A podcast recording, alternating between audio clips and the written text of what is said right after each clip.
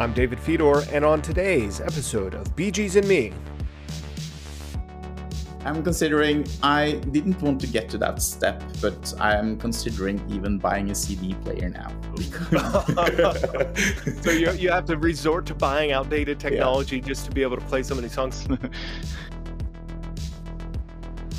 when I hear that song, I think of that scene from Friends where Ross and Rachel are having a fight.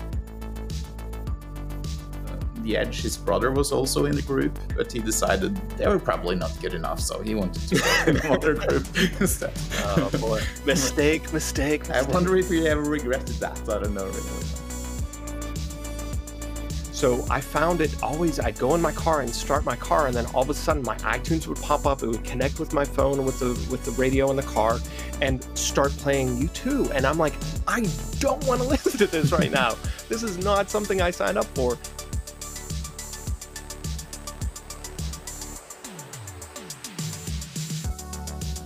Welcome to Gees and Me. I'm David Fedor. I'm so psyched about today's episode.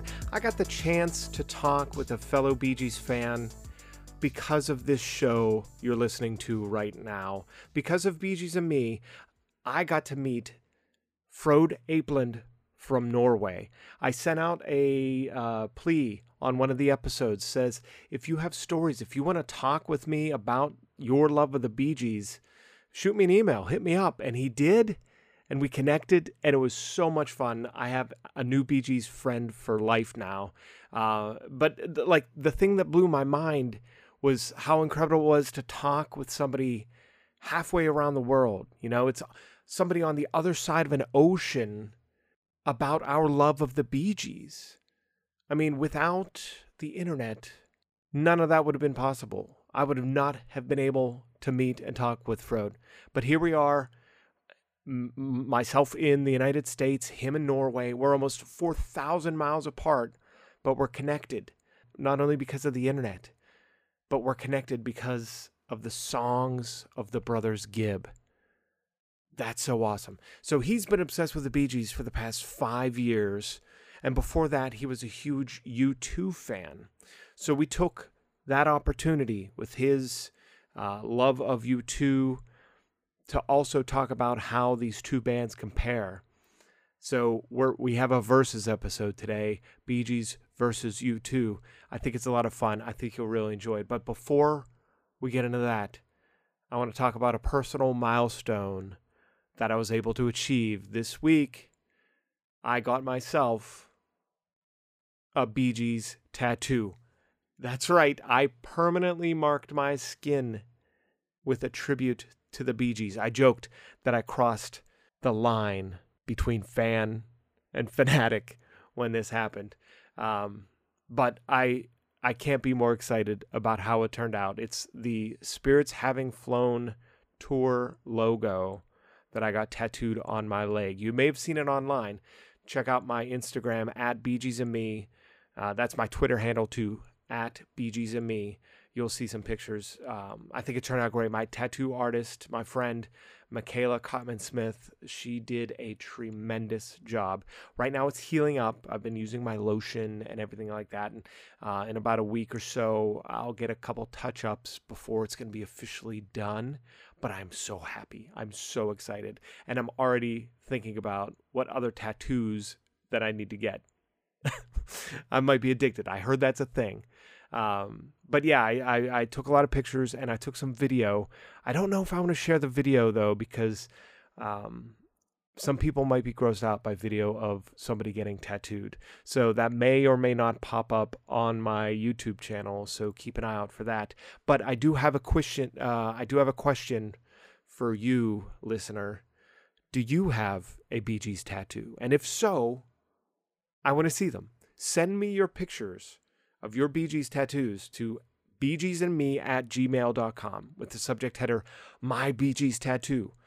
Uh, I'd love to see what other people have.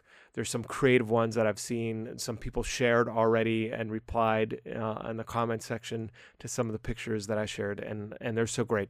I want to know what I need to get next. Um, so Uh, send me your tattoos and and let me know if it's okay if I could share them on social media uh, because I'd love to post them on Twitter and stuff because I, I think fans would love to see tattoos. And if you, and if you don't have a tattoo, let me know what you would get if you did decide to get one. I think that could be fun. But all right, so that's your mission today. BG's tattoos, send them my way. And now let's get to today's episode BG's versus U2 right after this. All right, welcome to BGs and Me. I'm David Fedor. Today is a versus episode where we talk about another musical group or musical act and sort of compare them to the Bee Gees. Today it's Bee Gees versus U2.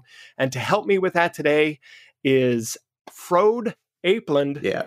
Perfect. Frode or Frode, welcome to Bee Gees and Me. Thank you very much. I'm very excited to be here, and I'm a big fan of your show. Uh, I think I've listened to all of your podcasts, and it's, it's so great to be here to talk about my two favorite groups ever. I would say. Yeah. Oh, awesome. Thank you very much for that. And sorry for butchering your name. You're uh, obviously from Norway. Yeah. And um, so it's uh, Frode Upland. I, I, I'm horrible with accents to begin Apeland. with. Monkey Apeland. country. yeah, so uh, Fr- Frode, I might call you Frodo, uh, which you said that some yeah. uh, some people do as well. Um, so w- you and I connected with uh, through social media mm-hmm. um, because you know you you you've listened to the show uh, you're a super fan of the Bee Gees you reached out um, what I love and one of the biggest things I want to do with the show is to connect with people like you especially because you're um, you're kind of like me in the fact that we've discovered the Bee Gees later in life than than when they were popular at their peak in the 70s or even back in the 60s and um, and and I found that interesting that you've been a super fan of the Bee Gees for the past five years or so, mm. and even before that, for like twenty years, you've been a fan of U2. Tell me a little bit about your story about how. First off, how you discovered the Bee Gees. We'll, we'll go. We'll start there. Bee Gees. Uh, okay. Uh, Bee Gees. Um, I grew up sort of making fun of Bee Gees. Um, I don't know if you've heard about the band called Sister Sisters. No. Um, Scissor Sisters, uh, the the the mm, mm. current group. Yeah, um, I don't, I, th- I don't think they're active anymore, but they had like a song like "Don't Feel Like Dancing." Yes, I yeah. love "Don't Feel Like Dancing" and uh, t- uh, "Take Me Out Tonight" or uh, yeah. "Laura." That's right. Um, the, the the Scissor Sisters are like a cross between Queen and Led Zeppelin and and mm-hmm. and and yeah. they have some Bee Gees quote. They're like, yes, I love the Scissor Sisters. I have you know two or three of their albums. Um, but tell me how you discovered them. Sorry yes. to jump. Well, I went to see them live, and then I remember this song, "Don't Feel Like Dancing," and then uh, I've always heard of the Bee Gees uh, sort of, but I didn't like listen a lot to it. And then during the 2000s, uh, there was this commercial on the Norwegian radio. It was for a, a ferry company, uh, Stena Line, and then they said, ah, ah, ah, ah Stena Line, you know. and then, okay, that's that's sort of a cool song. And then I remember the original song. And then one day I read in a magazine on the internet that oh, you probably heard so many Bee Gees songs in your life. You just don't know that they're Bee Gees songs. Okay. Uh, and then I thought to myself, do I know a lot of Bee Gees songs? And then I decided I'm going to log on to Spotify and see what what this group's got. And and you know, I listened to the first five songs. Oh, I know all these songs, and I really liked them. You know, I really, really liked them. Like Tragedy, I don't know, which ones were first, how deep is your love. But I liked all of them, and some of them I liked. And then you know I cut a little bit deeper, and and then I knew those songs too. You know, so there were so many songs I liked, and then I just continued doing that. So over the last five years, I've cut deeper and deeper into their catalogs. So I am uh, only in September I started buying all of their vinyl stuff uh, all the stuff I can get on vinyl. So I'm considering. I didn't want to get to that step, but I'm considering even buying a CD player now.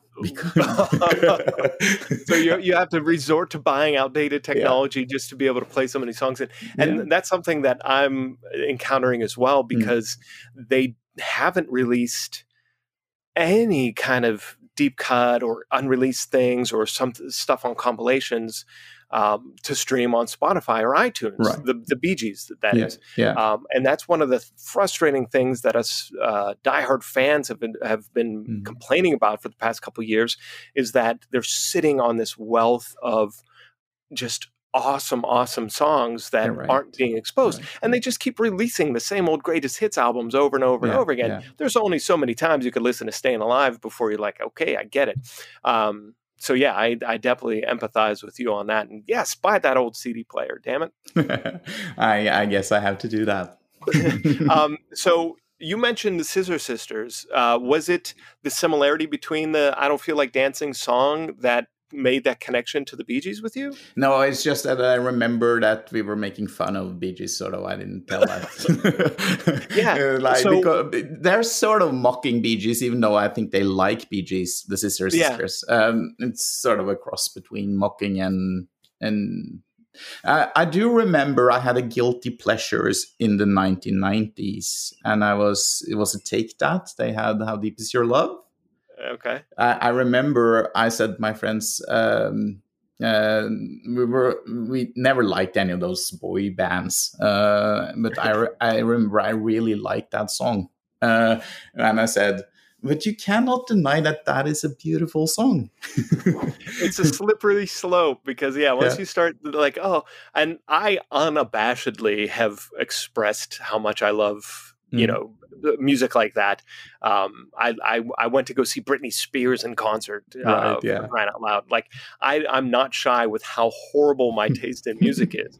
Um, but when my Scissor Sisters story is. Um, I was shopping at Best Buy, which is a giant like department store. Oh, you lived in California, so you might know Best Buy. Yeah, sure. Um, music, yeah. Uh, and and this is when they had you know all the music and all the CDs and all the DVDs all on display, and you could go there and flip through CDs and shop.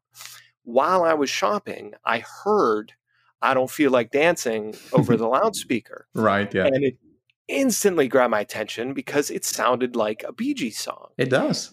And I love the idea of a dance song that says, I don't feel like dancing. like, I think that's funny as hell. Very ironic.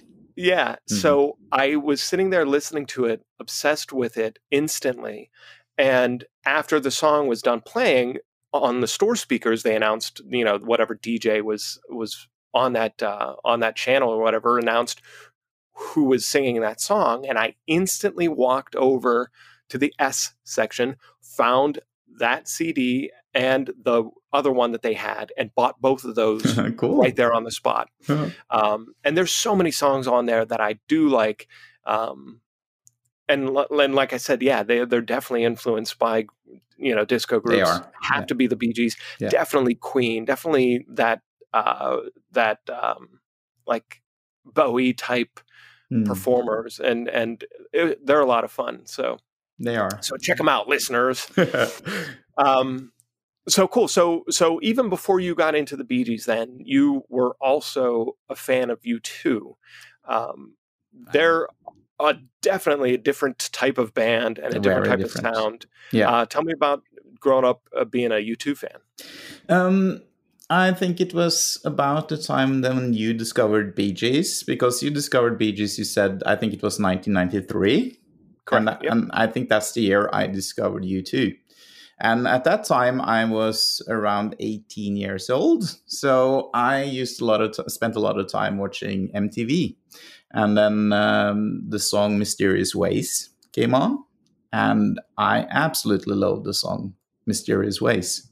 And uh, after hearing that song, um, I started diving into their catalog. And I bought all of their albums, and I have seen them live three or four times.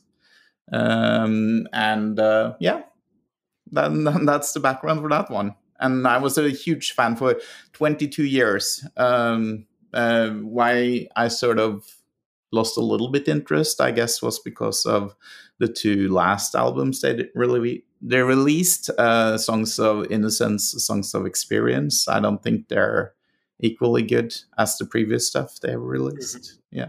Well, what's what's fun and what's going to be fun comparing them here just in a moment is that both the Bee Gees and U2 are both iconic international bands. Yeah. They they they you know have that huge long career spanning multiple decades and yeah. their sound changed from when they started beginning performing and and to where they are currently um, of course the the Bee Gees. If you're listening to this, your chances are you're a Bee Gees fan, so you know that Barry, Robin, and Maurice, the brothers Gibb, are the Bee Gees, and um, you might not know. So I'll give you a little bit of info on U2. you you know who U2 is, but if you don't, U2 is an Irish rock band from Dublin, and this is straight from Wikipedia. Thank you very much. I've done a lot of great research on this. Um, U2 is an Irish rock band from Dublin, formed in 1976. The group consists of Bono with lead vocals and rhythm guitar, The Edge. That's the guy's name. How cool is that? he always he wore that like ski cap and was the cool, cool that, looking. That's not his real name, of course. um, but he was on lead guitar, keyboards, yeah. and backing vocals. Adam Clayton on bass guitar, and La- Larry Mullen Jr. on drums and percussion. Initially rooted in post punk, U2's musical style has evolved throughout their career, yet has maintained the anthemic quality built on Bono's expressive vocals on the Edge's, chiming effects based guitar sounds. Their mm. lyrics, often embellished with spiritual imagery, focus on personal and socio political themes. Yeah. Popular for their live performances, their, the group has staged several ambitious and elaborate tours over their career. Um, lots of good facts there. I think it's really interesting to know how they became a group and that's uh, Larry Mullen, the drummer of the group. When he was 14 years old, the school he went to put up a note on the the board at school, or the what do you call it, uh, where you put up Bol- bulletin board, bulletin boards.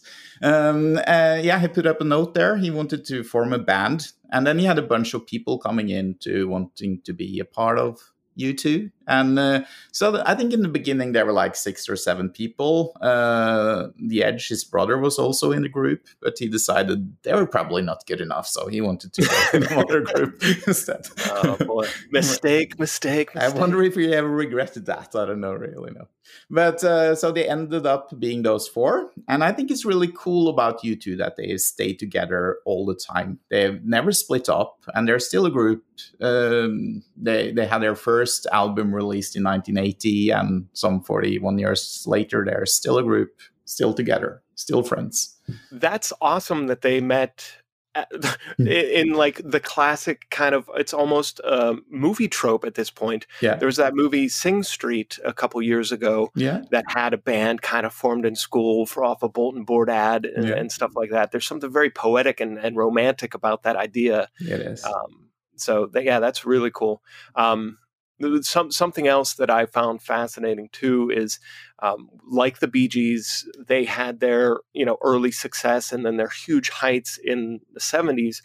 U2 is kind of the same, where they were hugely popular in the 80s, early 90s, mm. and then kind of had that tail off. Um, so, do you think that maybe the Bee Gees and U2 compare in that way, where they're kind of lumped in with a decade and it's kind of just I don't want to say it's over for them because clearly they're still making music, but in terms of uh, immense popularity, that's pretty much where they're pigeonholed. Um, it is important to remember that U2 is still one of the biggest bands on this planet. I went to see them, the last time I went to see them was in 2010, I think. And that show, the 360 World Tour, was the biggest tour ever in history, which uh, grossed most uh, income for for the band. It, it, it beat any other band in history. But they are on a little bit of decline, and it's not cool to like U2 anymore. Uh, whenever I talk to people about music, you know, it was cool to be a U2 fan in the old days, and yeah. it's not anymore.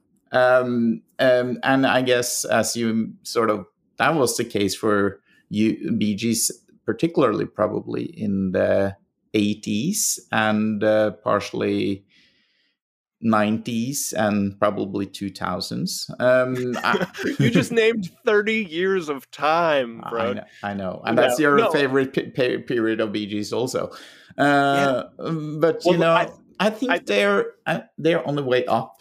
Definitely, uh, Bee Gees is yeah. yeah I, I think, uh, and and that that always has been something that drove me as a fan was trying to help fight for their respect mm-hmm. and try to fight and get more fans or get my friends to become fans of the band because mm-hmm. uh, yeah it wasn't cool I was never the cool kid because I like the Bee Gees. Right, I was always, yeah. that was always the quirky thing. It was, oh yeah, and by the way, Dave's a Bee Gees fan. How weird is that?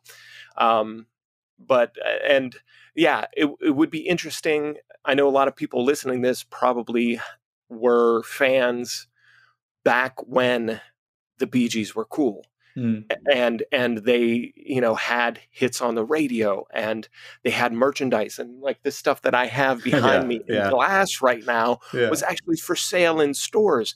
That's why I think this stuff is so cool because it preserves a time where it was cool to be a Bee Gees fan and they were marketable and they were popular and and that's a fascinating thing for me to think of too um, it, it would have been neat to experience.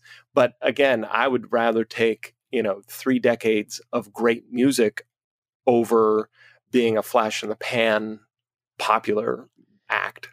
But uh, we need to remember how important Bee Gees is for history because uh, they have uh, tons of, um, uh, you know, they have so many listeners uh, on Spotify. Um, at the moment, they're the band that's I think they're like 255 or something in the world. Uh, uh, most listened to. And can you imagine how many contemporary artists that are on that list? And they still have something like uh, 15 and a half million listeners every, uh, every month on Spotify. And I also see the streaming numbers on YouTube. They're, they're massive. Um, and so I, I, don't think all of those people listening to Spotify are only old people from who were fans in the in the seventies. I don't know. I think they they're gaining popularity. I, I agree and I hope so. And and I am definitely encouraged when I see things like uh, scrolling through Instagram and seeing mm. people doing covers of their songs or you know picking yeah. up a guitar and just yeah. strumming along and singing yeah. you know how deep is your love and a lot of times it's people from all over the world uh, they're huge right now in south america and and um, and um, Central America. Yeah. Because um, like I'm always seeing people who who don't even speak English learning the lyrics and singing along, and that to me is just awesome. So I really, I really love, I, I love seeing it reaching new fans, new generations, and and and being celebrated, and, and that we're far enough away from the stigma of whatever disco was that it's it's being rediscovered again. And also the documentary. Have you seen how many people who really say that they they love the documentary? I don't know. Do you know the Foo Fighters? Oh yeah, yeah. I know the Foo Fighters. Dave Grohl back when I had my long hair, I used to be called Dave Grohl all the time yeah. because I had that similar look to it to to my face. I, I went to see Foo Fighters in Denmark uh, two years ago, two summers ago, 2019, and you know whose head was on the drum set? No, of course, Barry Gibb. was it really? yeah. So I was the most excited I was all night was, oh, they have got Barry Gibb on the drum set. That's crazy. That's awesome. Yeah. Um, but uh, you know, uh, since then they have made two cover songs of Bee Gees songs. Uh, yeah. have you seen them? Probably. I don't know. Yeah, yeah, yeah. yeah they did. Um, I think they. You should be dancing, yeah. and um, one was an Andy song. Yeah, um, right. I just want to be your everything, maybe. Um, no, probably shadow dancing. Shadow dancing. Yeah, yeah, yeah. I, I forgot at the moment. I, I really liked the last one. That was the that's the drummer singing, by the way. But yeah. uh, I don't. I didn't like the other one that well because I didn't like his falsetto like I like Barry's falsetto. Yeah, it's very hard to replicate Barry's falsetto. Hmm. Um, th- there are, are people who have their own version of the fa- their falsetto, which is fine, but trying to do it like Barry's, it, it comes off really bad. I remember seeing a cover band, uh, a Bee Gees tribute band, and the lead who was doing his falsetto was so bad, Hmm. and it was just so like I was almost like I don't want to say offended, but it was like it was it was squeaky like a chipmunk, like Alvin and the Chipmunks, and it was Mm. I almost left, but you know I paid for the seats and and I was drinking heavily, so I stayed. Um, but uh, but yeah, it's it's tough to replicate, and also like it's it's talked about a lot their harmony Yeah. and the three brothers' voices together. You can't replicate that. You can't get three people who aren't related to have those same vocal qualities to blend in the way that the Bee Gees do, and that's why you can't, you know, have cover bands that aren't brothers. Um, but Right. Yeah. Um, you know about the harmonies. Uh, Robin Gibb, he was a guest at this in a Norwegian talk show, um, and they talked about the harmonies and BBC, the you know the British uh, broadcasting company. They compared the best harmonies in history, and the ones I think they made to the fa- final would be the Beatles, and then they would have the Beach Boys, and then they had Bee Gees. And Right. uh, who do you think came out on top? was it the Bee Gees? yes, they they said it's the best harmonies I could- ever. I could see how the Beach Boys might be close as well Yeah. because the Beach Boys have that same brother quality because the yeah they had the Wilson brothers there. Yeah, yeah. Um, but um, but yeah, I'm glad the um, the Bee Gees definitely did. Current bands like uh, the Jonas Brothers and Hanson also have very similar harmonies because it's a group of brothers. Um, so it's interesting. I, I catch myself liking uh, a Hanson song or a Jonas Brothers song every now and again um, because of that quality. I don't listen a lot to those bands, but uh, didn't Hanson do a Bee Gees cover? Did I? Uh, pro- maybe uh, they might have done it live uh, on Yeah. one of their tours. Yeah, I Um, think they did. Uh, I don't remember what it was. They, they have a song I really dig. It's called "Penny and Me," Mhm. and that's that's one of my favorites uh, of theirs uh, because you know they they were just on the U.S. version of Masked Singer, Mhm. and um, and it was obvious to everybody who was listening. It was like, oh yeah, that's Hanson Hmm. because they have that vocal quality that you could definitely tell. Um, of course, they get stigmatized with the MMMBop thing, and they're pigeonholed as that silly kid band. So I I know that they probably have the same sort of uh, chip on their shoulder that the Bee Gees had to have had whenever they had disco. Yeah. Uh, but um, but they make they make quality music as well. oh, that's cool. All right, I think it's time now for the Bee Gees versus U2. Yeah. Tale of the tape.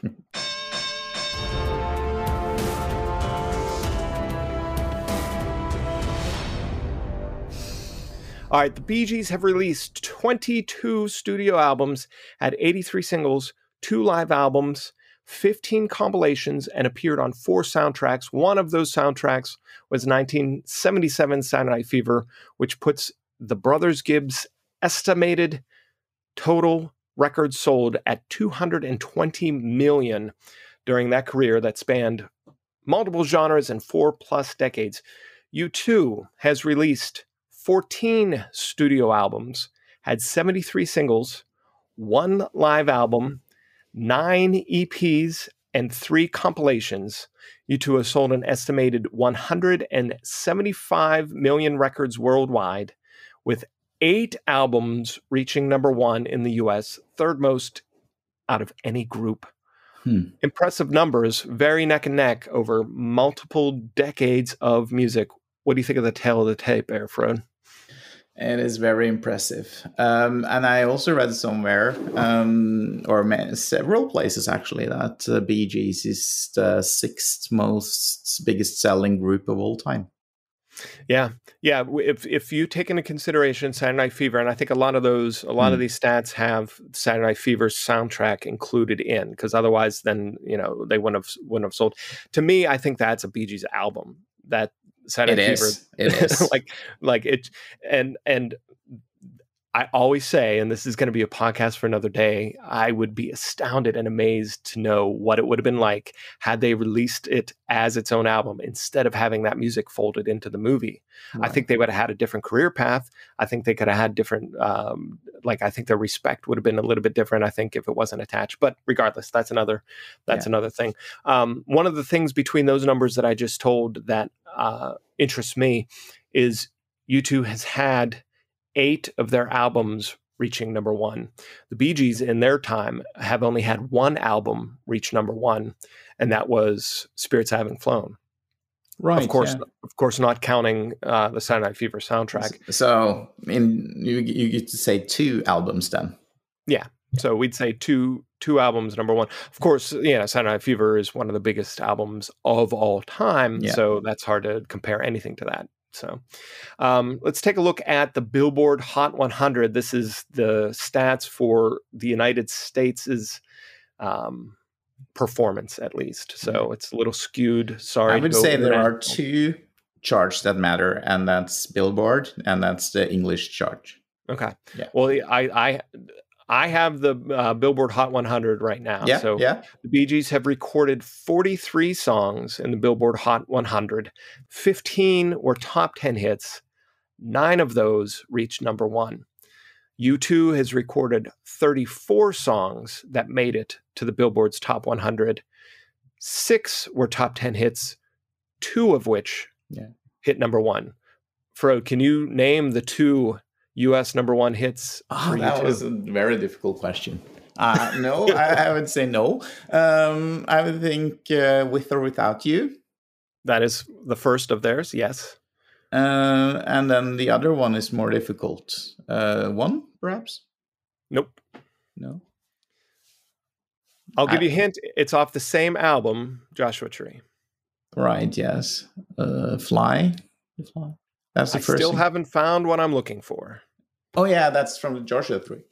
Yeah. Um, yeah. Yep. So that uh, so with or without you peaked at number one in May on May 16th, 1987, and then later on that year in August, on August 8th, 1987, I still haven't found what I'm looking for. Was their other number one hit? So even though um, they had more number one albums, their songs didn't peak as much as the Bee Gees did. And it also tells you how difficult it is to write a number one hit. As you talked about on the Bruce Springsteen podcast, I don't think he ever had the number one hit. Uh, he wrote a song for someone else that was a number one, but. Yeah. Isn't that crazy to think that uh, of all of Bruce Springsteen's. Yeah albums like the Born in the USA, all the, the iconic, huge Bruce Springsteen. And uh, yeah, uh, but uh, Barry Gibb, you know how many number one hits he wrote in his career? Um, I don't have that offhand. I know. I'll, I'll say 3,000. 3,000. no, that's not right. uh, if, if you were to take a guess. Um, so see. because uh, wrote or co-wrote because he, you know, nine with Bee Gees, and then he also had more hits with uh, which uh, Gees. I'll, I'll, I'll say so, including the Bee Gees hits too. Yeah, yeah. Um, I'll say seventeen. Yeah, sixteen. Nice. Yeah, close. and combined, if you combine uh, Billboard with um, uh, the American chart, uh, I mean the English chart, then mm-hmm. it he has written twenty one number one hits. Wow. That's inc- that's insane. It and is. and and people 21 different hits. P- uh, people hold Lennon and McCartney up as greatest songwriters of all time. Yeah. Barry Gibb, if if Lennon and McCartney are number 1, Barry Gibb is 1A cuz hmm. his his scope and his his hit record is as a songwriter is insane. What you're saying there is spot on because that's what Guinness Book of Records records also say they have the best or the most successful songwriter of all time, according to Guinness Book of Records. That's uh, Paul McCartney. Number two is Barry Gibb because of the list I just mentioned with the number of number, and then John Lennon is third. Okay. Yeah. And and and he's only third because his life was cut short yeah. in 1980. So yeah. that's um, all right. Let's take a look now at awards.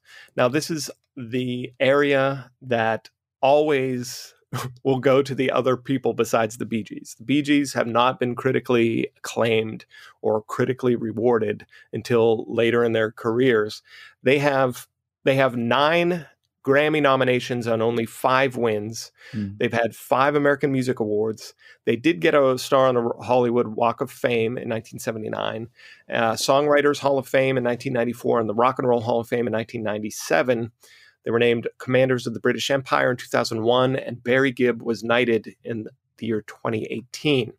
U2, on the other hand, have 46 nominations for Grammy Awards and have won 22 Grammy Awards.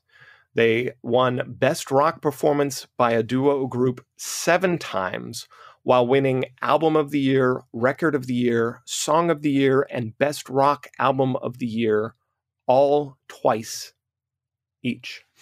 Um, they have one American Music Award for Artist of the Year in 2002. They've received two Golden Globes, and in 2005 were inducted into the Rock and Roll Hall of Fame. Right, yes. And that's very interesting because you could say that uh, the number of awards U2 have won, that's the most for any group in history, by the way. Is uh, it? Okay. Yeah. And no group has won as many Grammy Awards as U2. I would say that the number of Grammy Awards they have won clearly exceeds the popularity of U2. Um, they're probably not the most popular band of all time, even though they're very, hugely popular and very, very very good band. But uh, when it comes to Bee Gees, uh, the number of awards they have won clearly undermines the quality of the band. And yeah. then the question is why? Why is it? I would say they're probably both of them are huge in history, and then why is there such a gap between the number of awards they've won?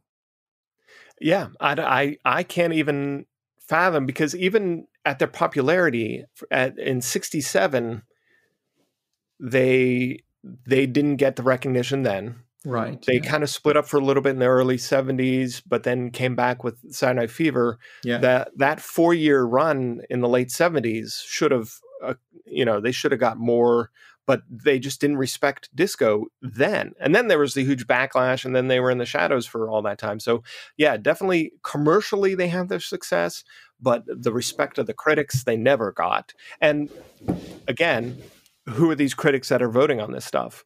That's what you got to look at. Hmm. like that's I think says more about the critics and what they say more than it does about the Bee Gees and their performance. I also think there's another thing there. You know, um, U2 is such a, or at least Bono, he's so concerned with politics and he expresses his views on politics and religion at all times. Whereas uh, Bee Gees, they have more songs about love all the time. Uh, yeah. They don't have as many political loaded songs. Yeah, I could definitely see that as something that um, that that an awards group yeah. would try to reward to bring some uh, attention to yeah. that socioeconomic, that that political type of uh, stance. And I think that's what helped uh, Bruce Springsteen out. Our last verses episode as well. Mm. there was a lot of uh, loaded um, political stuff built into his his uh, performances as well. Yeah, um, they're, yeah, they're a little bit similar when it comes to politics um, or yeah. political views and stuff. Yeah. Yeah. And and I think that's a, a, benefit, and also could be a little bit of a, a, a I don't want to say a curse, but um, I could see how some people would be put off by some of the preachy yeah. um, uh, messages and and things like that. Um, I know you you we we exchanged musical playlists, you yeah. and I. Um, you gave me some deep cuts of um, U2. I gave you some deep cuts on the Bee Gees. And there were definitely a couple songs on there that got to me like Bono just starts talking and he starts reciting a poem in the middle of a song. Yeah. and I, I, I just had to go next. I I, mm. I wasn't up for it. I had to be in a certain mind frame for a song like that. Yeah. And um and yeah, I could, I could, like sometimes I, I want to listen to music and I just want to hear some some fun pop or some catchy guitar riff. Right. Yeah. Um, so, uh, but one of the songs, one of the popular songs that U2 had that was able to kind of transcend that popular and also having a statement or making a statement was maybe one of their biggest hits, "Pride." In the Yeah. name of love, Yeah. um, that was uh, obviously written about Martin Luther King and about that movement, the civil rights movement, and um, they mention his, uh, you know, assassination in the song. Yeah. And um, but yet, because of its anthem quality, it kind of rose to being this pop culture uh, phenomenon thing as well.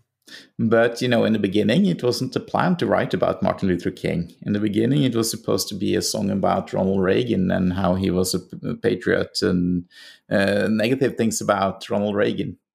Uh, Ah, and then uh, all of a sudden, he he changed it all around to be a positive thing, so song instead, sort of like honoring those people who, who yeah, who had Yeah. pride.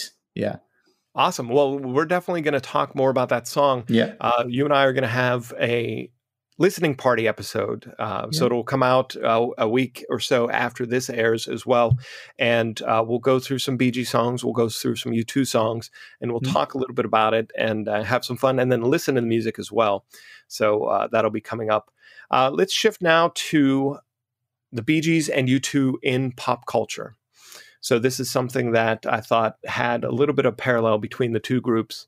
The Bee Gees, of course, made their huge impact on pop culture in the late 70s with Saturday Night Fever. So their disco songs, their disco anthems, their presence was hugely tied into that movement. Um, U2 in the 80s had their moments as well, but one pop culture moment from U2 that sticks out for me is an episode of Friends where Ross and Rachel are having a fight. Are you familiar with this? oh yeah, I watched all of them. So uh, I think this is after the, after they break up. Ross Yeah. and Rachel are fighting. Ross is uh, dedicating a song to Rachel on the radio. So the radio is playing, and the DJ's like, "Oh, uh, this one goes out to from Ross to Rachel. He still loves you." Blah blah blah. And the song is U2's "With or Without You." Ah, I don't remember that.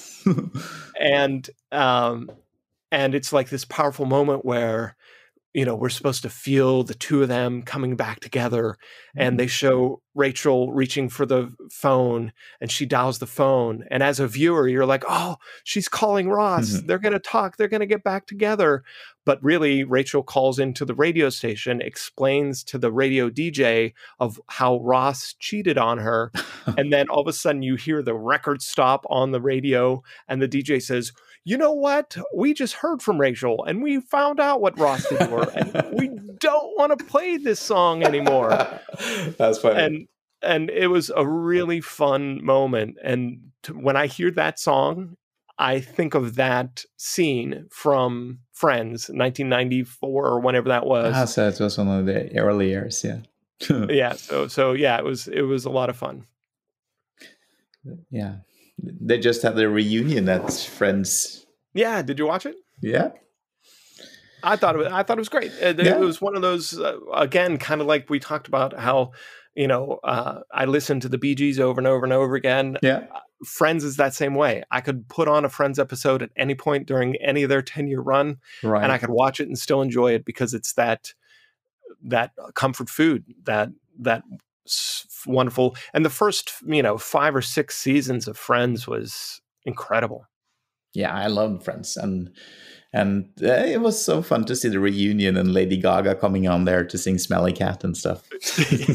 yeah, you could tell that they didn't tell Lisa Kudrow. Like she was surprised. She was like, "What's going on?" Um, yeah, cool. that was that was fun. And and and hearing some of the the, the behind the scenes stories and seeing some of the like, I could have watched them. See, if it was just a straight hour of them playing that trivia game, Yeah, I could I could have just watched that whole thing because Uh-huh. seeing them interact with each other again was so fun. I, I had this, you know, um, in, when I watched it, I had like a hard time seeing what's now and what was then. I think, uh, yeah, except for Joey, they looked very good still, most of them, or maybe Yeah, Chandler. Yeah, he put yeah, Joey put on a couple pounds. Yeah. Chandler, um, I guess, got new teeth for the show, but it was so like he didn't talk too much because he was still in pain from like emergency surgery the Oh, day yeah. before or something like that. I don't know. Yeah. Um, he's yeah, Matthew Perry's had a little bit of a rough time, but Yeah. uh, but yeah, they all look great, and it, it was it was a lot of fun. So, um, Okay, now here's something about U2 that for me gets a thumbs down. Mm, okay. In 2014, their album Songs of Innocence Yeah. was forced onto every single iTunes account and forced onto every single person's iPhone. That was a major, major mistake. Yeah, so they touted it as quote the largest album release of all time, Yeah. of all time. It was placed on over a half a billion devices, taking up space on people's phones whether they wanted it or not. And I remember it happening and Yeah. I remember it having such a big backlash. Uh, yeah, um, that was uh, such a dumb move because then you're sort of forcing someone to like group. How stupid is that? And I remember I have a uh, one of my best friends. He he also liked U2. He doesn't listen to them anymore, but he used to like U2 a lot, and he was so mad about that album. I I don't want this on my cell phone. I don't listen to U2 anymore. So why should this be on my cell phone? Yeah, what was funny or not funny, but what was aggravating at the time is like when whenever your phone would pair up with a car, Hmm. it would just sometimes start playing. So I found it always I'd go in my car and start my car and then all of a sudden my iTunes would pop up, it would connect with my phone with the with the radio in the car Yeah. and start playing U2 and I'm like I don't want to listen to this right now. this is not something I signed up for. And uh, Apple at the time made it so that you couldn't easily delete it. Like they disabled the delete function. And it was only a couple weeks later or something where you had to like go in and hit some sort of like disclaimer that says, I know if I delete this, I permanently delete it and blah, blah, blah. Hmm. And everybody was like, a- afterwards, we're like, hey, we were just trying to give a gift of our music to the world. And it was like, that's kind of the problem is the world didn't ask for your gift. Um, So true. I agree with Uh, you hundred percent. so yeah, that was that was a little bit of a later day. This was 2014, so it was only you know uh, a couple years ago. Actually, no. Well, 20, it's 2021 now, so that was Seven. seven years ago, but it felt like two years ago. yeah.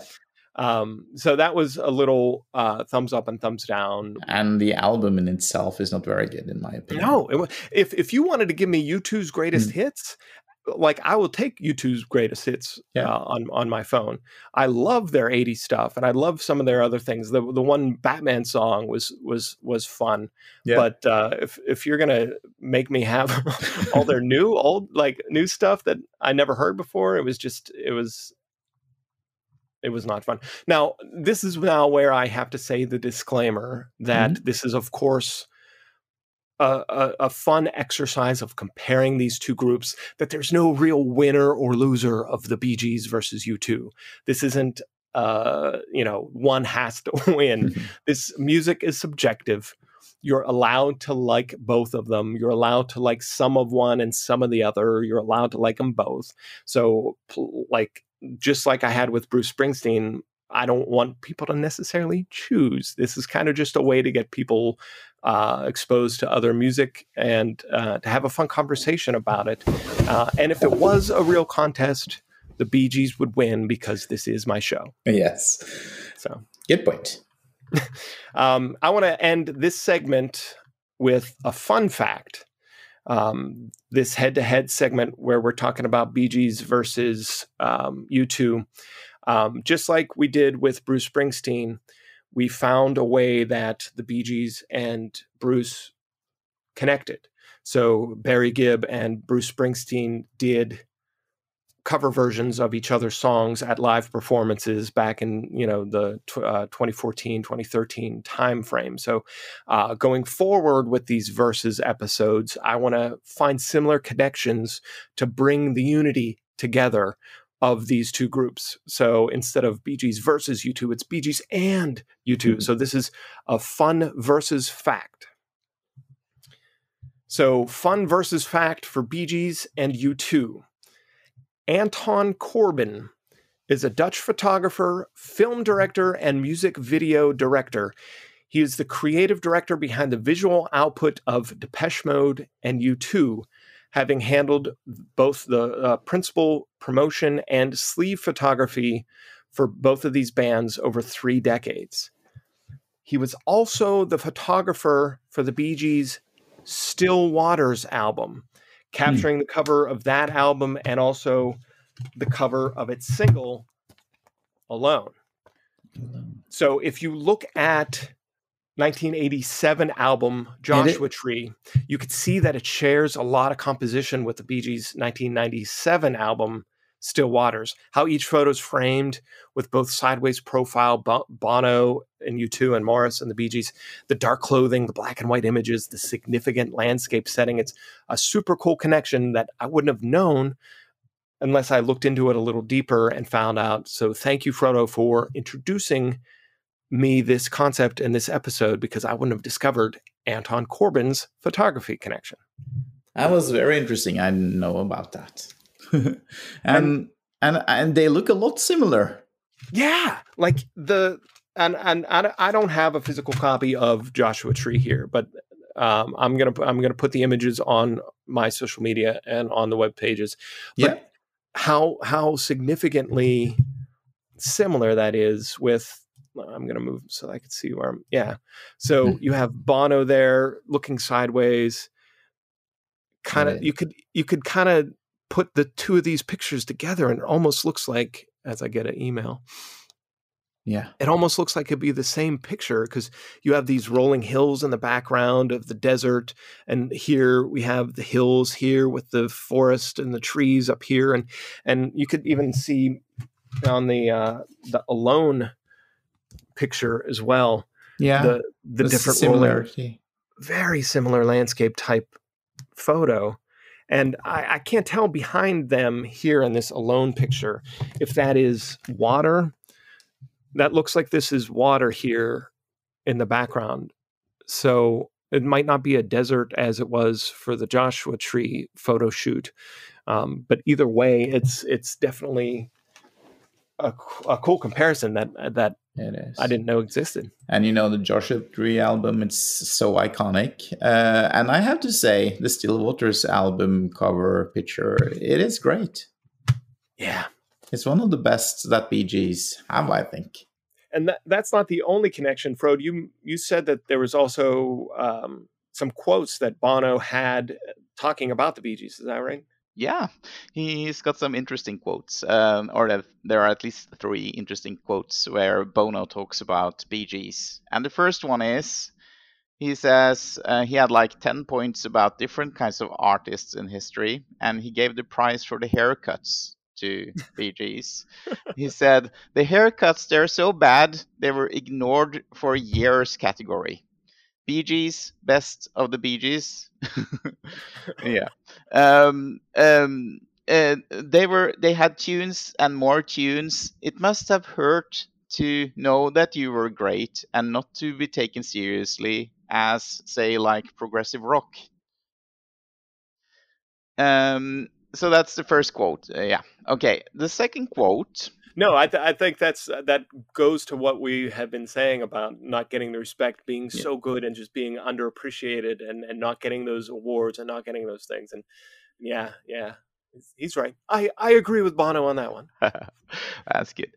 Um, and uh, another thing he said about uh, Bee Gees is uh, when uh, Bono turned 60 years old, he wrote uh, 60 letters to artists that he really respects and one of them was Barry Gibb, uh, because at the time, unfortunately, both Robin and Maurice were not anymore. Um, so I will read the letter that he wrote to Barry to you, and he chose one song in particular. Um, he, he writes, Dear Barry, I could have picked Stayin' Alive 12 inch vinyl version as it's an invocation that gets uh, trickier to pull off by the year. But I'm going to run go, run with Immortality because when you last played in Dublin, there was no other Bee Gee on stage, and Immortality was the encore you played and for your brothers. We don't say goodbye, and I don't know where well, what I've got to be.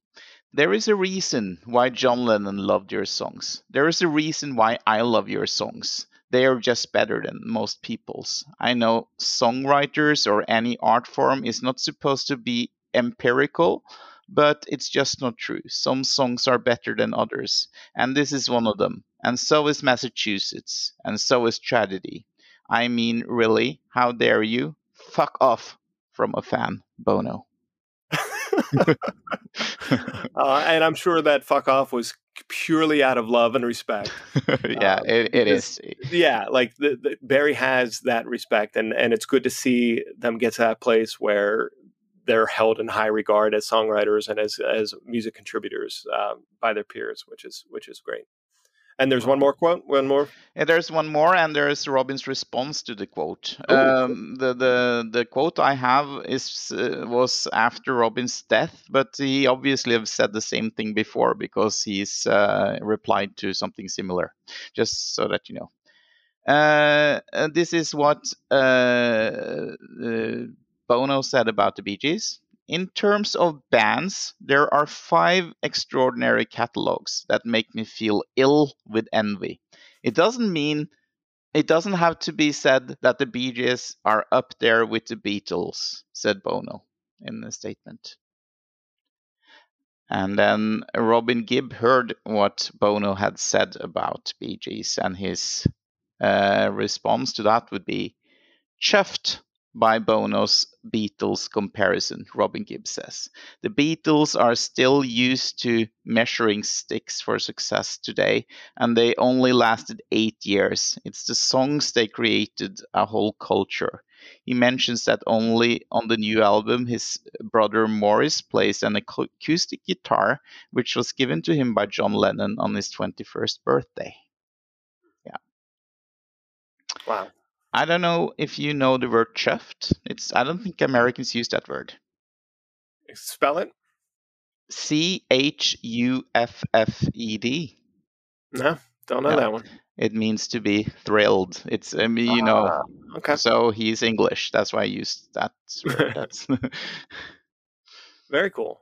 Well, I mean, the the strata of performers is undeniable. The the Beatles are up there, the Bee Gees are up there, yeah. U2 is up there, you know, Bono, Barry, Lennon, McCartney. Yeah. Um, they're all household names for a reason and and yeah. that that that proves it. So, very cool. Thanks for sharing those, man. Thanks for yeah. finding them. Yeah.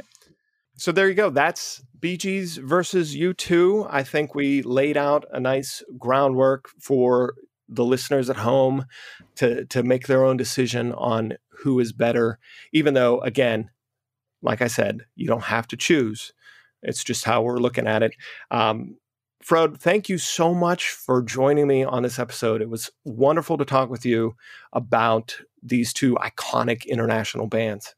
Thank you so much for having me.